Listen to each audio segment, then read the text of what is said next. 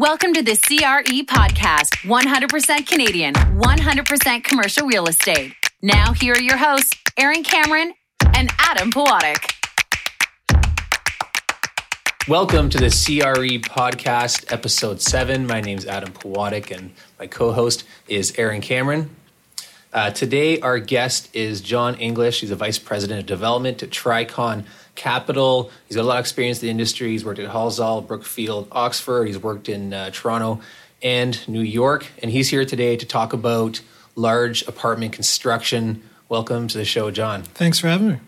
And just uh, as a As a, as a disclaimer, I've known John since, since high school. Back then, he was just known as a math genius. But I thought uh, we weren't going to talk about yeah. uh, high school. And I've yeah. no, and I've known yeah. John for six minutes. Yeah, so we got we got both ends of the spectrum covered nicely. But just as this is an introduction to the Tricon Capital Company, John, what can you tell us? Sure. So uh, Tricon's based in Toronto. Uh, Tricon is a real estate investment firm uh, focusing on residential real estate. We invest on behalf of Um, pension funds, high net worth individuals, sovereign wealth funds. We have sort of separate accounts, commingled funds. We also co-invest on our own balance sheet. To that end, we are publicly traded, listed on the T S X. We have a market cap of about one point one billion dollars and about four billion dollars uh, A U M. Uh, there's about four buckets that Tricon focuses on. A uh, manufactured housing group in the U S, so think high-end trailer parks where we own the dirt and the amenities and rent pads to people.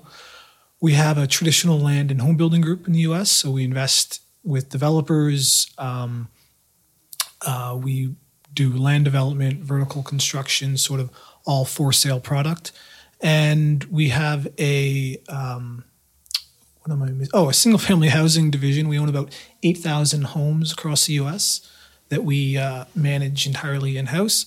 And then a purpose-built apartment division in the U S where we've backed with uh, backed a company called Streetlights Residential, X Gables, uh, if you know that developer. And we're building apartments um, that we're going to hold on our balance sheet in Texas, California, and other U S markets. We also have that same division in uh, Canada, Tricon Luxury Residences Canada. Uh, and in Canada, because of the way the market works, the projects are a little Uh, Uh, leaner, we vertically integrated. And that's where I came on board. So we have a development team, a Tricon development group. Uh, there's me. Uh, I'm sort of the development guy. And then I have a, a partner, Kerry Steer, who's the head of uh, construction. And then we have, you know, an, uh, an asset management team that's now one guy. And over time, as we build more projects, that'll be built out.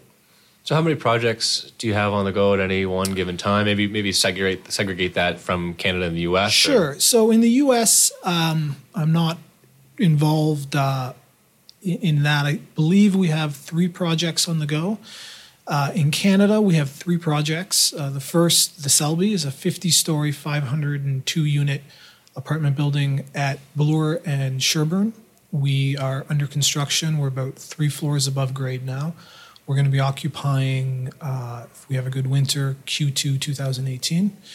We have a project at uh, King and Spadina, fifty-seven Spadina. That's zoned for uh, thirty-six floors, uh, about three hundred twenty-nine units. And we'll start construction uh, Q one twenty eighteen on that. There's an in-place uh, tenant that has uh, lease remaining.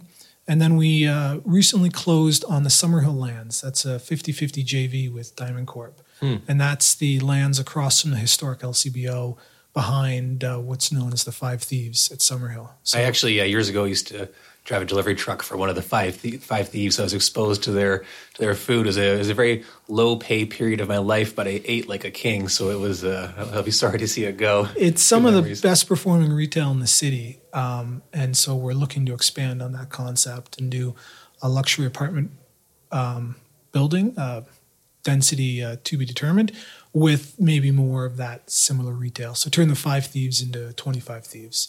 And we own the Five Thieves as well in a fifty-fifty J V with Rio Can. Yeah, no, it's a, it's a spectacular site. It it's, is. Uh, it really is. Yeah, not a lot of competition, high high net worth area in terms of local uh, And you just, cl- you just closed on that?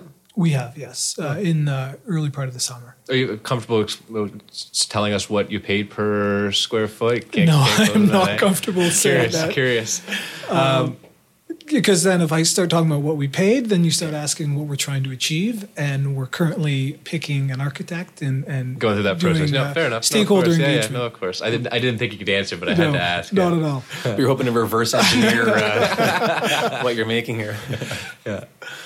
Yeah, but it, no, it is, it is a uh, just a, a gorgeous site. Um, it's it's a spectacular location. All those mm-hmm. locations are pretty great. But that's why we have John on today, because these are all you know these are all big projects. Uh, I don't know if you mentioned it. Do you know how many units you're expecting at uh, at the Five Thieves site?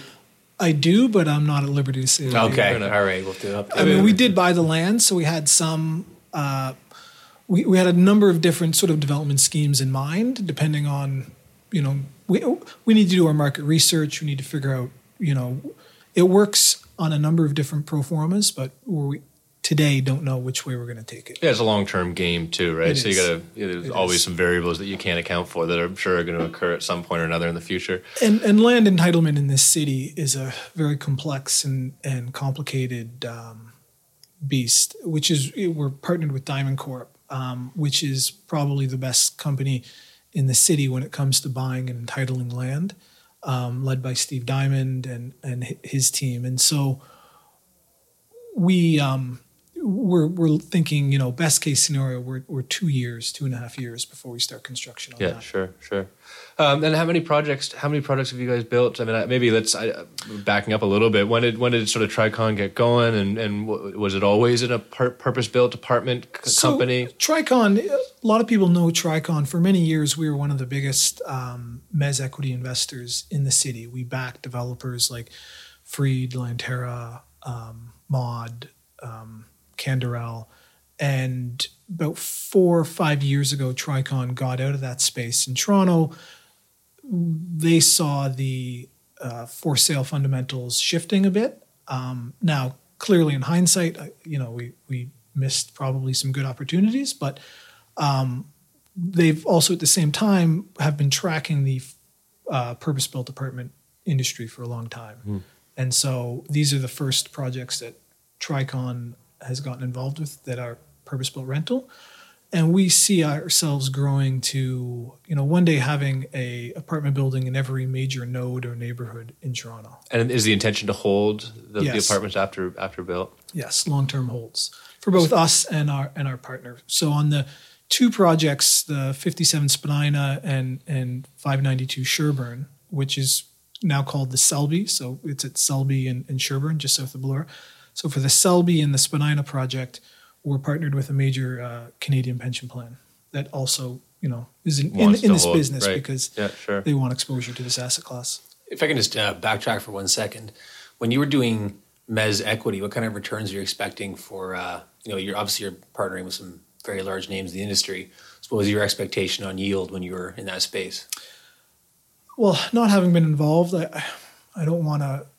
Couldn't say exactly, but you're you were seeing sort of total um, sort of condo, you know, profit margins going from sort of twenty-five percent to twenty percent to fifteen percent to sure. you know yeah, below fifteen percent.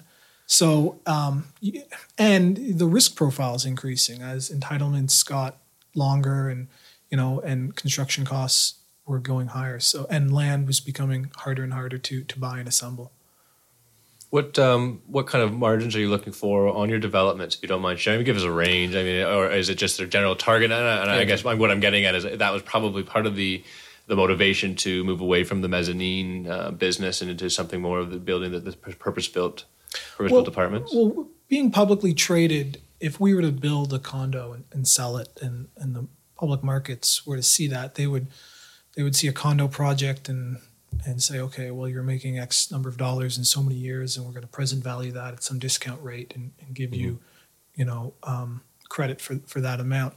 Whereas when we build uh, and create an asset class that's giving us reoccurring cash flow, we're going to get a very healthy multiple, you know, twenty times on that reoccurring income stream.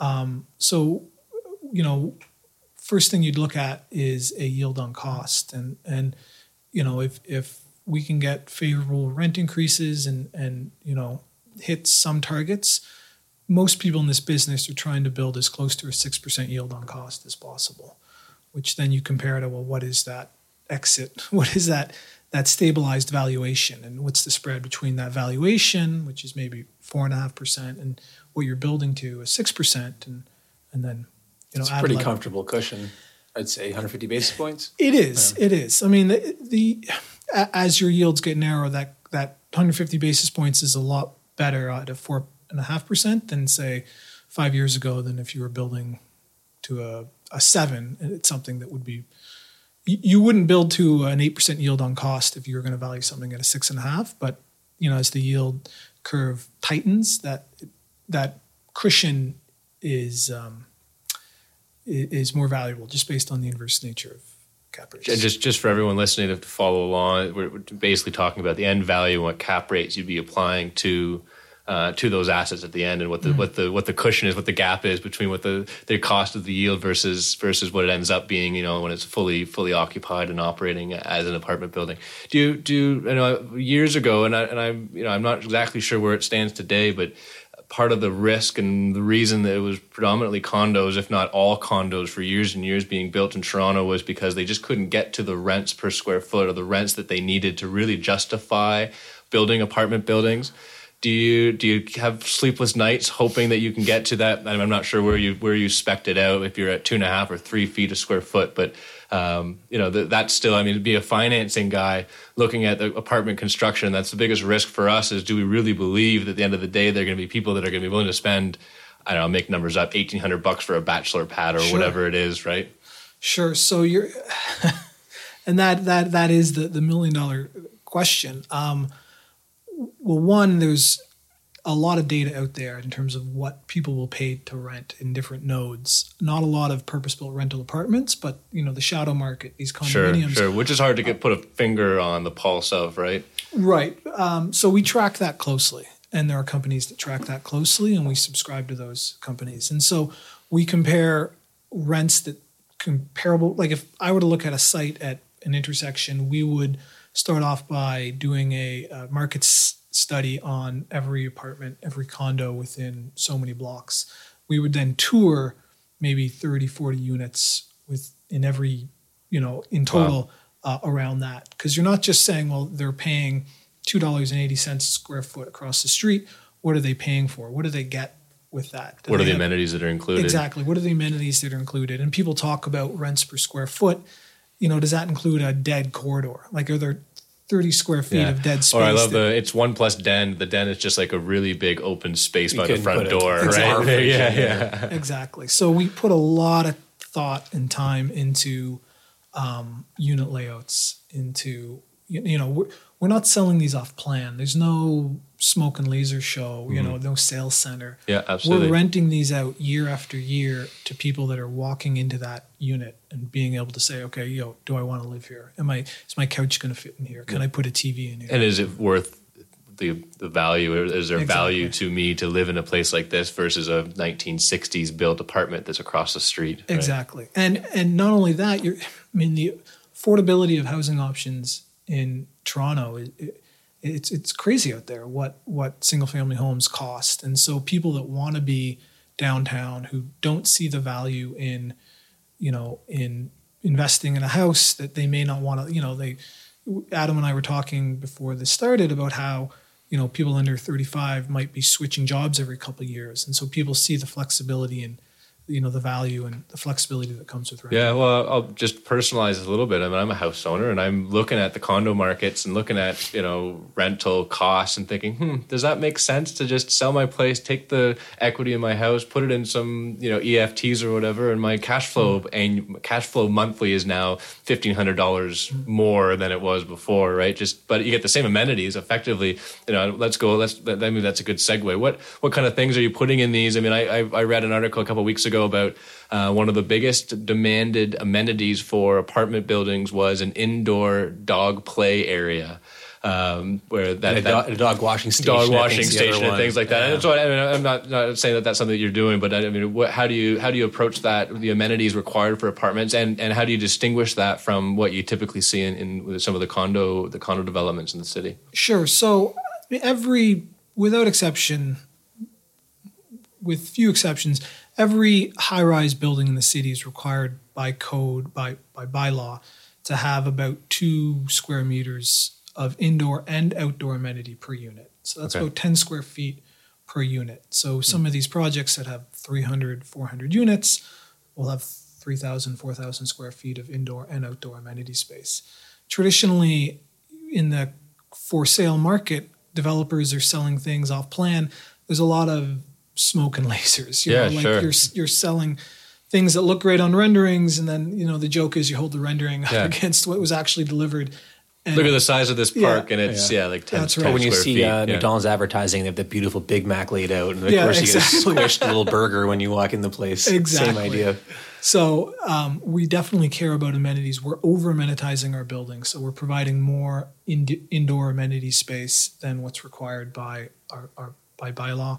Uh, and we're trying to focus on on generous amenities that are actually going to get used. So, you know, the gym at the Selby is three thousand square feet, and it's going to be the type of gym that w- will replace your gym membership. So we're, we partnered with BioSteel. I don't know if you guys have heard mm. of them, but supplement company, right? Yeah, yeah. exactly. So, you know, we're going to have um, a, a gym that, you know, both any level, any someone at any level of fitness is going to feel comfortable using, including sort of, you know, high performance athletes. Um, you mentioned a, a dog spa. Well, if you go to some of these buildings, one out of every two units has a dog. So it's not as much a gimmick as it is people actually they want need to it. be able oh, to. Yeah, yeah. People have these Saint Bernards in a six hundred square foot unit, and we we can't prevent them from having Saint Bernard. So let's make sure they walk, you know, wash the Saint Bernard before it gets into the elevator, before it tracks mud down our hallways.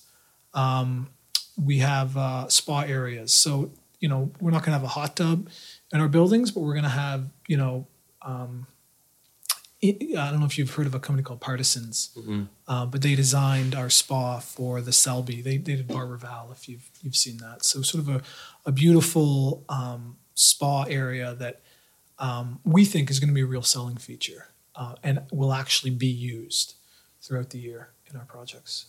How much time and energy is spent on trying to predict what's going to be wanted or needed in these buildings in twenty, thirty years from now? I mean, certainly if your if your intention is to hold these long term uh, and operate these things over the, over that that that that horizon, then certainly you want to have make sure you've got you've got the space, or, or maybe it's just building it so that it can be converted in, in in the future, right? Well, that's exactly it. For the amenities, for the lobbies, for the common areas, you you focus on spaces that have good bones. So, you know, it's easy to to to paint something in five years, to refresh the furniture, to change out the accessories, but the the bones, the actual architecture needs to um it needs to be permanent, and and we spend a lot of time thinking about that um because you you don't want to make the wrong bet. And then I, I, we were just in Austin, Texas the other week, and I toured a building uh that was under renovation, and I said, you know, how old is this? And the, the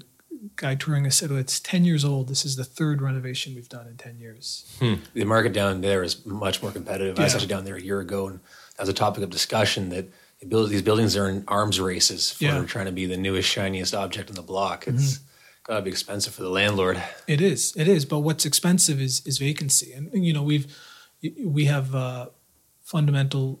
you know, very low vac- structural vacancy in the city. But if that changes, you know, we, we were talking about the shadow market earlier.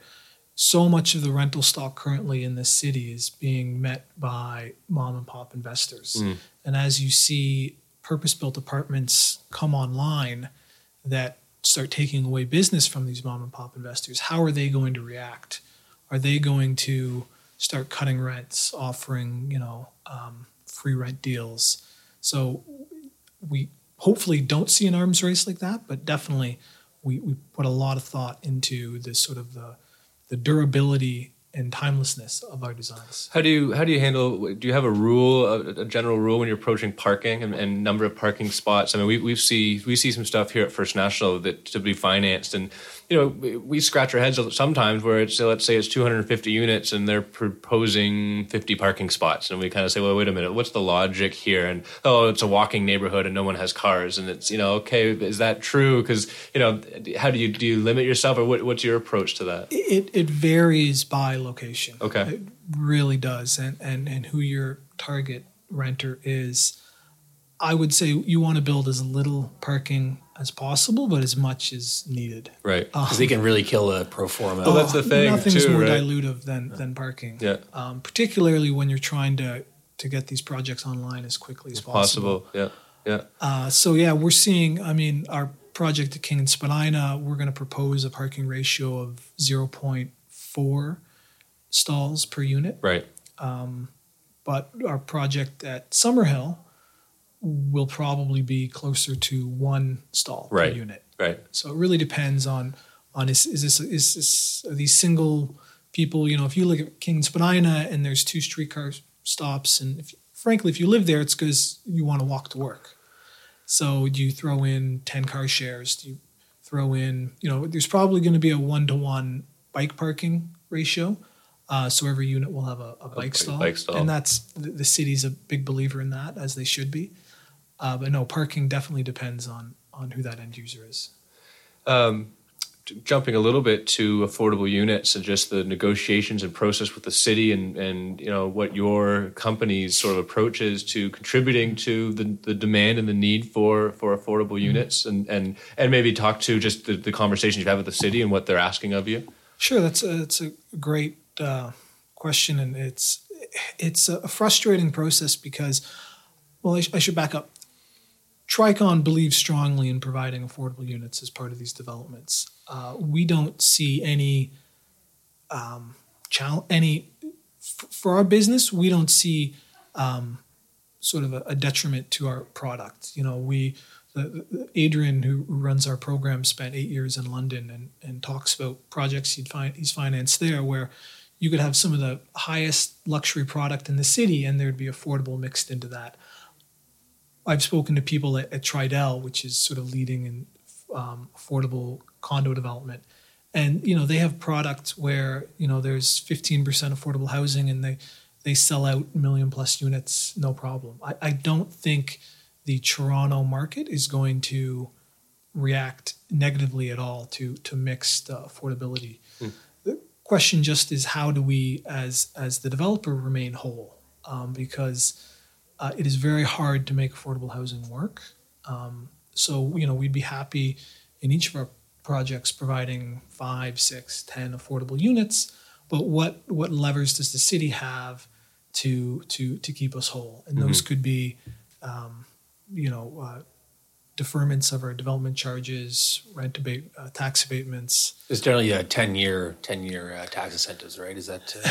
the, the the challenge is is there are no steadfast rules. There, there's no, there's, you know, one team at City Hall that is extremely overworked and it, it's difficult to sort of, you can't, there's no formula that we can point to. So it's, it's a prolonged negotiation. And because we don't have as of right density in the city, you can't just say, okay, well, we'll give you X and you'll give us an extra mm-hmm. two floors. Mm-hmm. It, everything is a negotiation when it comes to getting land zoned. Do you have any comments on um, inclusionary zoning and the, the, these, these these new proposals that the cities come out with, the provinces come out with? I mean, I think I think that's too drastic uh, a measure to just say that, you know, every every site in the city isn't suitable for a tower. Every yeah. site in the city is not suitable to have X percentage of affordable housing. I think we need a more nuanced approach. Yeah, just for for, the, for everyone listening, just maybe didn't follow that. The, the, I believe it's the province. Correct me if I'm wrong. Mm-hmm. The province come through and said they're proposing we do sort of inclusionary zoning, which they would just select blocks of streets and areas that uh, anything to be developed or, or in that neighborhood would have to maintain or have to have a certain proportion of of, of units that are affordable. Um, and there's there's some a raging debate right now whether that's the appropriate approach to this this this issue or not. Well, you can appreciate the the spirit of it, but obviously the implementation is what impacts these developments. It's uh... well, and and I mean certainly for for, for John and, and working for a developer, and the the answer is how do you how do you keep yourself whole if you're doing that? And now you have to have twenty-five percent of these units in this particular location, right. including um, you know to be affordable. Um, what kind of benefits are you getting? And I think the ultimate answer is you know what happens is it ends up being more expensive for the non Um, it's certainly on a condo development, it just becomes more expensive for the non-affordable units. And then an apartment building, I'm not sure exactly how you how you work it. Maybe it's just not workable because you can't just bump the rents an extra three hundred bucks per unit because it to, to counterbalance the affordable units, because then you're just not going to rent them, right? So, yeah, it, it, it's a real challenge. I mean, it, if you think about the value of land uh, and, and you consider it a sort of a residual value and a pro forma, if you start reducing um, rents by thirty percent, you know, if you think of eighty percent benchmark C M H C rents is sort of the the, the guideline for, for affordability, it, it wipes out the value of land. The city can't give away land in most locations and expect a developer to be able to build affordable housing. Development is just a risky business, and there are minimum return thresholds, and there's just too big a gap between market and, and affordable housing in the city. So, no, I, I don't know what the solution is, um, but a, a, a creativity is, is, is needed. And you, you obviously spent a lot of time thinking about it, because it's it's important. I think it's important to anybody in this space uh, to to to be to be um, sensitive to this issue, right? Oh, sure. And you talk to stakeholders, city councilors, and everyone says, "Yeah, this you know this is what we want." And then you say, "Okay, so now what? You know, who do we talk to?" And you know, there's a couple people at City Hall that. It'll take you three weeks to get on their calendar because they're just, you know, like most civil servants in the city, they're overworked and, and understaffed. So, uh, you know, unless there's like a, a, a rule book, it's hard to, to kind of get creative um, in the Toronto development uh, business. And you think the idea is for the city to maintain control, maintain control that they can really tailor developments to what they see fit uh, per area, and that's why they don't have formulas in place? Or do you see some point in the future where it would be formulaic? I, I think, I think, yeah, I think right now every site in this city, like we don't have things like air rights or, or as of right zoning really in this city. Every site is considered on its merits and, and evaluated on on the proposal brought forward to it. You know, we we we zone sites. The city allows developers to build depending on what they're proposing, and you know they they. As they should. They care about the materiality being proposed. They care about what your neighbor is proposing to build and, and you know, their plans for the public realm around that site. And and it's a negotiation from day one, a very prolonged negotiation. I'd imagine a, part, a lot of the challenges may just be what's what's hot in the news that particular yeah. week or month. I mean, right now, there's some, well, I can't remember what newspaper it was, but there's a big article about public space being provided by developers yeah. and parkland. And so I'm sure now you got some knee-jerk reactions from the city saying, okay, well, okay, fine. Now you got to build a, you know, an extra acre of parkland in part of, as part of this development or, or whatever the case may be.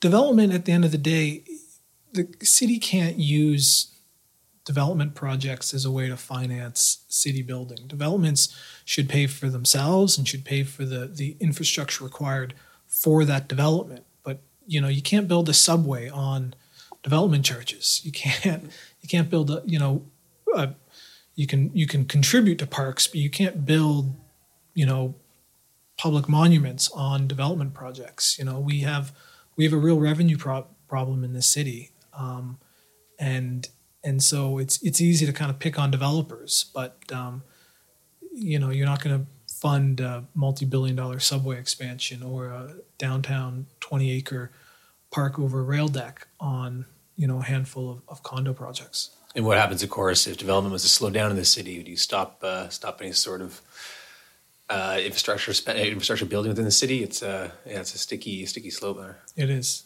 Really is. Slippery slope, not a sticky slope. Yeah. Sticky and slippery.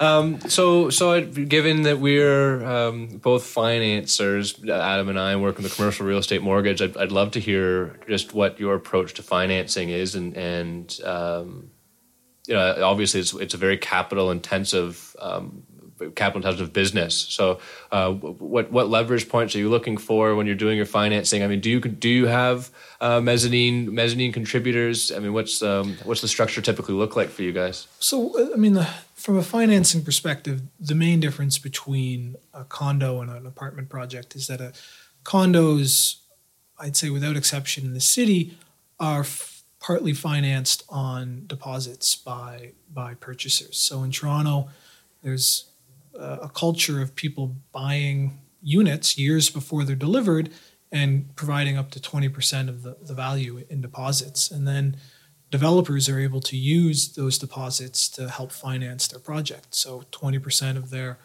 their value is is um, accessible. You know, they, they have to provide bonding and there's there's tearing requirements, but that is in a way close to free financing for developers.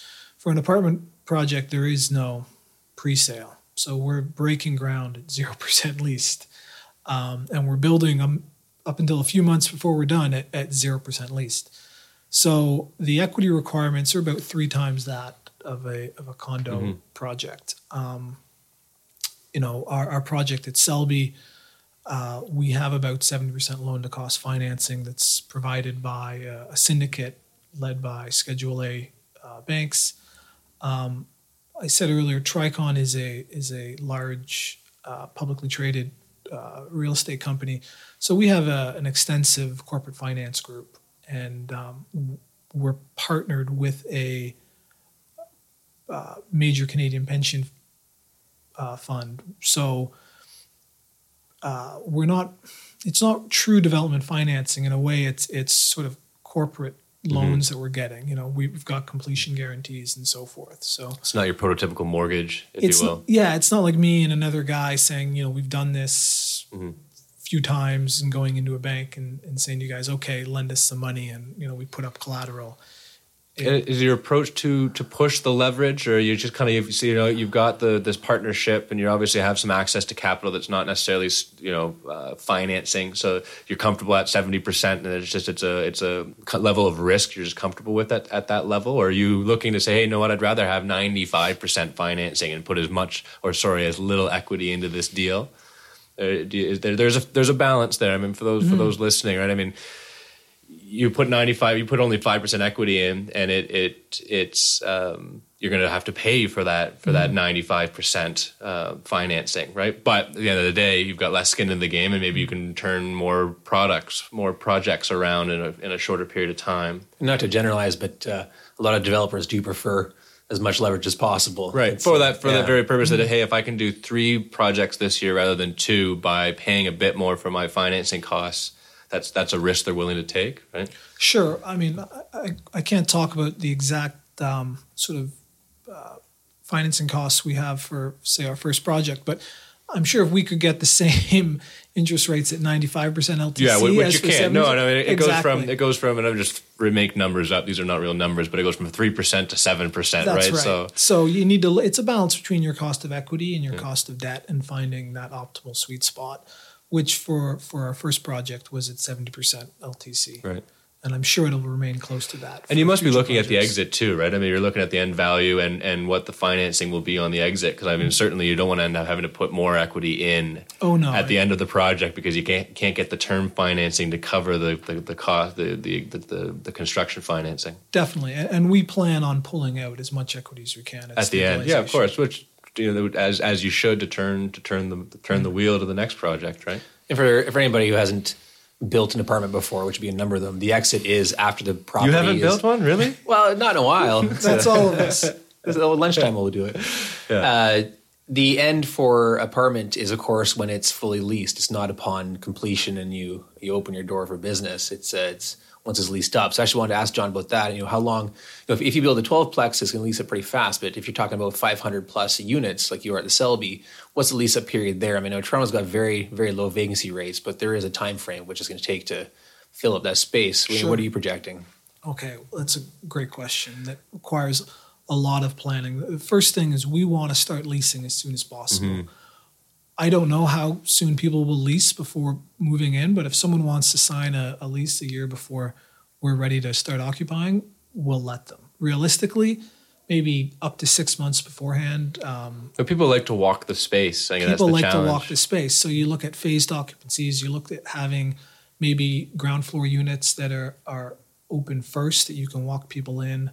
Um, it, it really is a challenge moving these those units. And the key is getting that lease up done within the first twelve months. Because as people roll, as their first years go, you know, as they renew after a year and they start to leave, you don't want to be leasing up against yourself. Mm-hmm. Yeah, so fighting against just your natural attrition. Do you have incent uh, incent plans, incentive, incentive incentivization? Is that a word?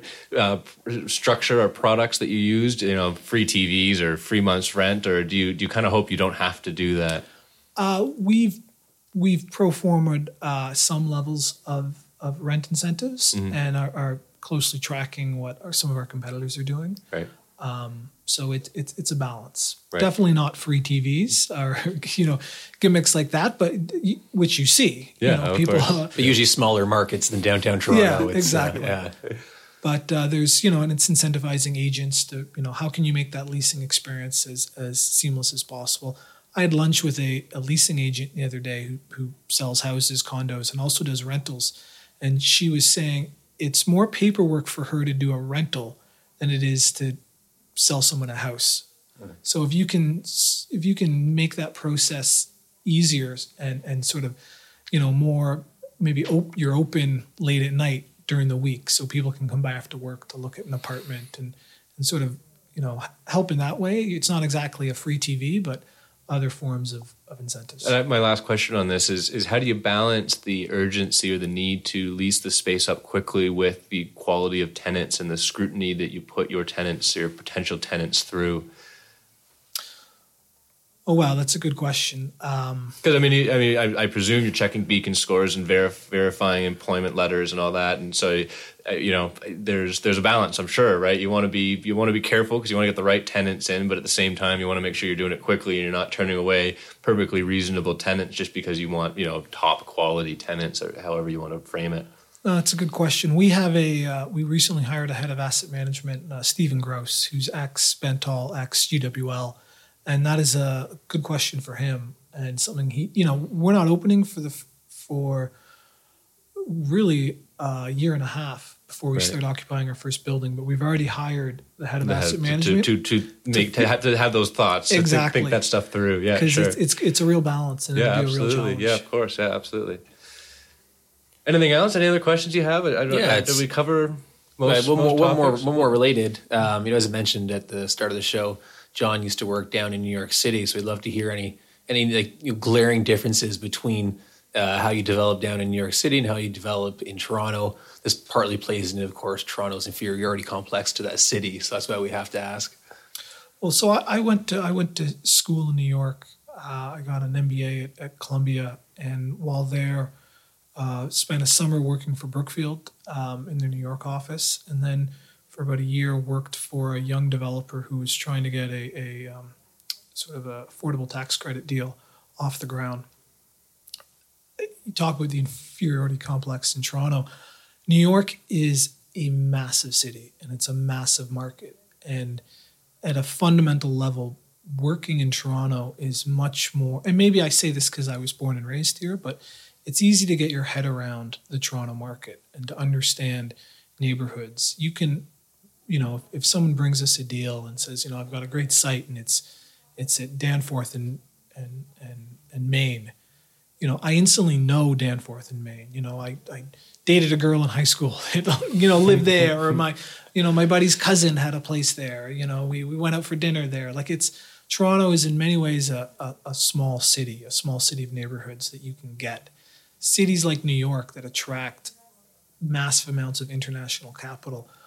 In my mind, it, for, for a young guy, it's really hard to get your your feet wet in the development game down there. Um, so I'm I'm glad my wife and I decided to move back to Toronto, and I think I've had a much more rewarding career having, you know, working in Toronto than if I was uh, a very small fish in a massive sea like uh, New York City. Mm-hmm. One thing we like to do with all our all our guests, John, is ask them for their best and worst day in real estate. So it'd be great if you can give us, you know, a minute, a minute on each. Sure. Um, well, my best day in real estate would be really any day that I've had been able to walk through a completed project. Um, I was at Oxford for four years and worked on a, a number of projects, including uh, the recent expansion of Square One Shopping Center in Mississauga, and uh, going to the recent completed edition uh, that we did with my family, taking my kids there, was a fantastic experience. And that's that's the best thing about development, which is you know, goes from paper to bricks goes and mortar. From paper to bricks and mortar, and and really from sort of someone, you know, sitting around a table talking about a project to to running after your four-year-old in a hallway, like, you know, as it bounces off the, the the column guard that you talked about installing yeah. for just that reason. Um, that that's that's a wonderful, wonderful experience. Um, in terms of my worst day, definitely um, any in any day, for example, where you're trying to, you know, in, in development, um, for example, you have uh, tiered development charges where on July first, development charges will be increasing thirty percent, and there'll be a huge penalty to your project if if you try and pull, say, an above-grade permit the day after those development charges are rolled out. So you'll scramble as a team to say, okay, we've got to pull our permits on May thirtieth, because if we miss this by a day, you know, you're going to get this massive penalty. And what happens time after time is you scramble for a day, and then things come up.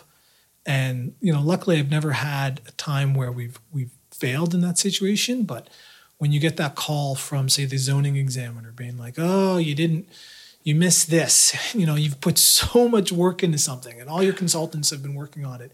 And then, of course, you've missed one small object. And I mean, I've that's those instances have taken years off my life, when you're just, nothing's more stressful than the thought, like, if I screw this up, I'm going to be out three million dollars and probably a job. So. Yeah, many multiples of your salary. Yes, so it's, uh, that's right. Yeah. That's right. People tend to notice that, those kinds of losses. Thanks, John. I appreciate everything everything you've uh, Yeah, that was wonderful. Really, yeah, really yeah, informative. Thanks very much. We're going to move on to the news next. So Aaron and I each have something to talk about, but uh, we do invite uh, John to jump in with any thoughts he's got. Uh, Aaron, you want to go first? Yeah, mine was just really a comment on um, the new legislation that's being rolled out by the federal government, and just the impact it has on commercial real estate and commercial financing in particular. And, and you know, um, there's been a lot of news circulating, the Globe and Mail, National Post, and basically every major um, news um, entity has, has has been writing articles about this. And, you know, quite honestly, the, the new legislation has zero impact on on the commercial real estate environment, commercial financing whatsoever. There, there's some comments in some of these news articles that say it impacts rental housing, which is true, but it's rental housing that gets that falls under the residential single family market that are for one to four units of rentals, right? So the, the new legislation is effectively that um, there's no longer going to be Um, you're not able to pool those loans and get the insurance necessary to pool those loans. So um, it certainly impacts the single family market, but on a, on a commercial real estate perspective and multifamily residential, which is five units and up, there, there is zero impact to this new legislation. And, you know, for fi- for First National Financial in, in general, it, it's um, it, it impacts our single family business my, to a minor uh, amount, but but certainly on the residential, on the commercial side, excuse me, on the commercial side, uh, it's just business as usual. I've had a few calls from clients. Yeah, and that's the reason I, I thought it'd be important to mention, because it's it's it, we do get a lot of, oh wait, you can't do rentals anymore. Like, what are you guys going to do? Because, you know, at First National, we're, we're sixty percent is C M H C insured multi-residential um, financing, uh, but that's not impacted, thankfully. Do you, lucky do you, lucky for us, we're still employed and still still working hard. Yeah. Do you guys see this recent uh, these recent changes to legislation uh, impacting single-family home prices in Toronto? It has to to some degree. I don't think it's going to be a, a market stopper, but if you just reduce people's borrowing capacity, it reduces what they can, you know, kind of house they can get into. There has to be some sort of impact. But demand is very intense in this market. Maybe it can bear losing a certain percentage of purchasers and still have the same intensity. If you have a if you have a bidding war for a house and you get nine offers rather than fifteen, do you think your final sale price is going to be drastically different? I don't I don't know. Yeah, minor. I think certainly there's going to be some impact. Is it two percent or five percent or one percent? I'm not sure, but it's it's not thirty percent or, or anything like that from as far as just the prices go. You know, the one that really is interesting me, just interests me talking about this uh, is the is the inability now to refinance existing existing uh, debt. So I think there are a lot of, and this this really impacts, I think, the baby boomers more. Most importantly is, you know, you got a house in Rosedale you bought thirty-five years ago for two hundred thousand dollars. It's been free and clear, and it's been your go-to when the day you retire. You're just going to refinance that thing, take a million bucks out because it's worth four million now. And you just you can't access that capital anymore. You just can't go and finance it through through standard terms. You're going to pay more. You're going to pay more interest. You'd have to move, essentially. To or, yeah, I mean, yeah. You can certainly find the financing, but it's no longer going to be insured, and it's no longer going to be, um, you know, at the two point five percent percent posted rate that the banks are, are advertising.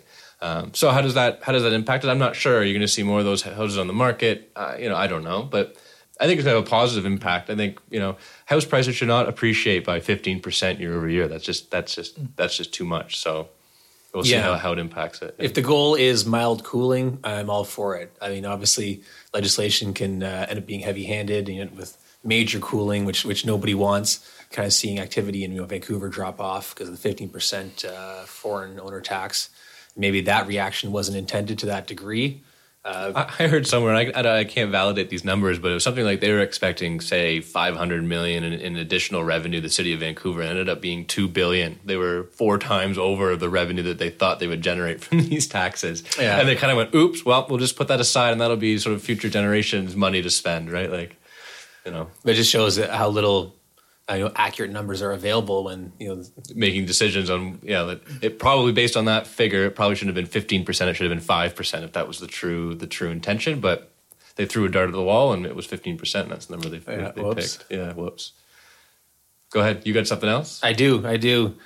I'm going to talk about the top three tweets from the real estate strategy and leasing conference that recently happened here in Toronto. I think it's a kind of good brief way to, to uh, encapsulate a whole day conference into three sets of one hundred forty characters or less.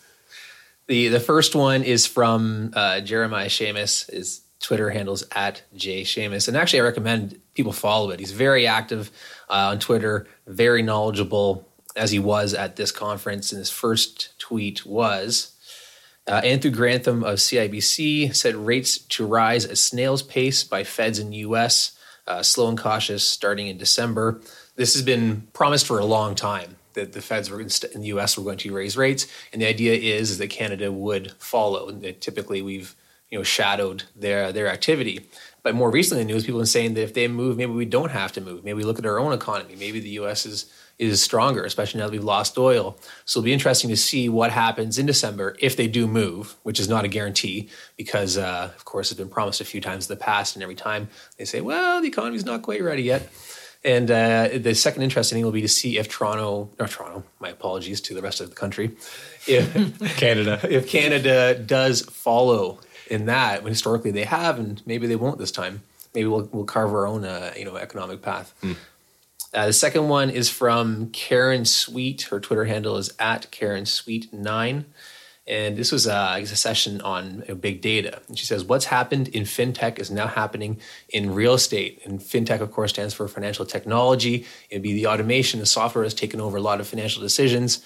I hope on a personal level and for the people in this room, that is not the case. I would hate to see uh, developers replaced by robots and now John's Never out of a happened. job. Yeah, it's, it's an art, not a science. You yeah. can't replicate this. Yeah, yeah but um, you know, it is something to think about. We've seen a lot of, a lot of industries get chewed up by by uh, technology, and you know what they're claiming is that real estate is going to see some degree of that. I sincerely, sincerely. Yeah, well, our, our bosses at First National always claim that a monkey could do what we do, so maybe that is true. Oh, yeah. A monkey, not a robot. Yeah. yeah. Yeah. So it's, anyway, it's it's an interesting concept. You know, five years from now, we'll have a clearer picture. And if that's the case, and twenty years from now, we'll definitely know. But uh, something to think about. And the third one, I went back to Jeremiah for another quote because he must have pumped out fifteen quality quotes. I could have done ten just from him. Uh, we should have on the show. We should. We should. Toronto G T A industrial market at two point nine percent vacancy. It's the lowest historical rate. Uh, land supply, development charges, and stagnant rates all lead to less supply. This kind of flies in the face of our second episode. I'll put it in the show notes, but the second episode, we were talking about all the spec build going on in the G T A, but relative to the size of this market, it is it is a pretty small uh, pretty small percentage to try and accommodate, you know, new tenants uh, and, and new growth. But it's it's amazing to think that, you know, we were talking about office vacancy going below five percent in Toronto, and that's a, you know, North American record. And industrials at two point nine percent. It's that's a, that's a, you know, verging on a non-functional market, similar to uh, the apartment space. Mm. Interesting. Yeah, especially when you think about, you know, trying to move an apartment is not as difficult as moving a hundred thousand square foot business. And now you've got to contend with, you know, leasing considerations that you it's uh, it makes it a lot tougher. But uh, I guess great for people that own industrial real estate because it mentions here the stagnant rates are part of the reason that hasn't led to a lot of new build. But industrial rates for the new build, you know, they are they are hitting their pro formas and they have gone up.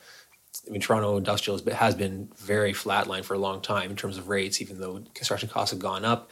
But there has been some movement finally with all this pressure. It is fascinating to me because, I mean, for five or six years now, sort of, you know, my mind anyway, average average per square foot uh, lease rates in, for industrial in Toronto is kind of six to six and a half bucks. And, and I, I know there are sevens out there and there are fives, but that's that's kind of the where where it's been. And go to Calgary, go to Calgary pre-oil price crash, and it was eleven, twelve, thirteen, fourteen bucks. Vancouver has those types of prices per square foot. For whatever reason, and I, I have no idea why. But Ottawa, Tr- Ottawa does as well. Ottawa does too. Yeah. Yeah, Toronto is just it's just much cheaper to lease space, and maybe that's just a, a supply thing. But anyway, that's that's a curious, it's a curiosity that, you know, in this market in Toronto, um, it's much cheaper to lease industrial space than than basically anywhere else in the country. I, I can't imagine building industrial space new at six bucks a foot and paying anything towards Toronto land prices. Like, it doesn't make sense in my mind that. Yeah, well, you should listen to our episode two because that's basically what we said. But no, it's happening, and they're building it on spec. They're not even building it pre-lease or with any potential tenant in mind. It's just they know that's going to get leased up, and so they're they're building it. Yeah. Well, I guess, well, I guess part of part of the advantage, of course, is that new build has, you know, amenities, not like an apartment, that are different than, than the old build, and, you know, tenants now are looking for different. Uh, Clear heights, you know. Yeah, maybe we should be careful. We're, we're grouping a lot of different types of real estate into industrial, right? And and you're t- you know, talk about, you know, f- you know, ceiling heights and whether it's cold storage or, you know, the docking space and, you know, all that kind of stuff really contributes to it. I, I think it is a it's a unique, you know, one of the major, four major food groups in real estate, but it's one of the most unique just because there's so many different variations to it. Mm. Yeah, well, while you're talking about six dollars average rents, there's there's a plethora of sub four dollars rent available in the city if you don't mind. Low clear height, bad shipping, um, you know. And living with rats. And living yeah. with rats, yeah. Oh, yeah, that's all the time we've got for today. John, thanks very much for My coming. Pleasure. That was that was informative. Hopefully everyone out there listening enjoyed it. Uh, and just a reminder, you can always um, reach out to us through the website, commercial real estate podcast dot c a. Follow us at Twitter, at C R E Podcast. Uh, and you can find um, you know, a whole bunch of information about John and Tricon and, and his contact information on our website. And thanks very much for listening. Thank you for listening to the C R E Podcast. The information from this broadcast is not to be relied upon as financial investing, professional accounting, or legal advice. First National Financial L P holds Financial Services Commission of Ontario license number one oh five one four and one one two five two.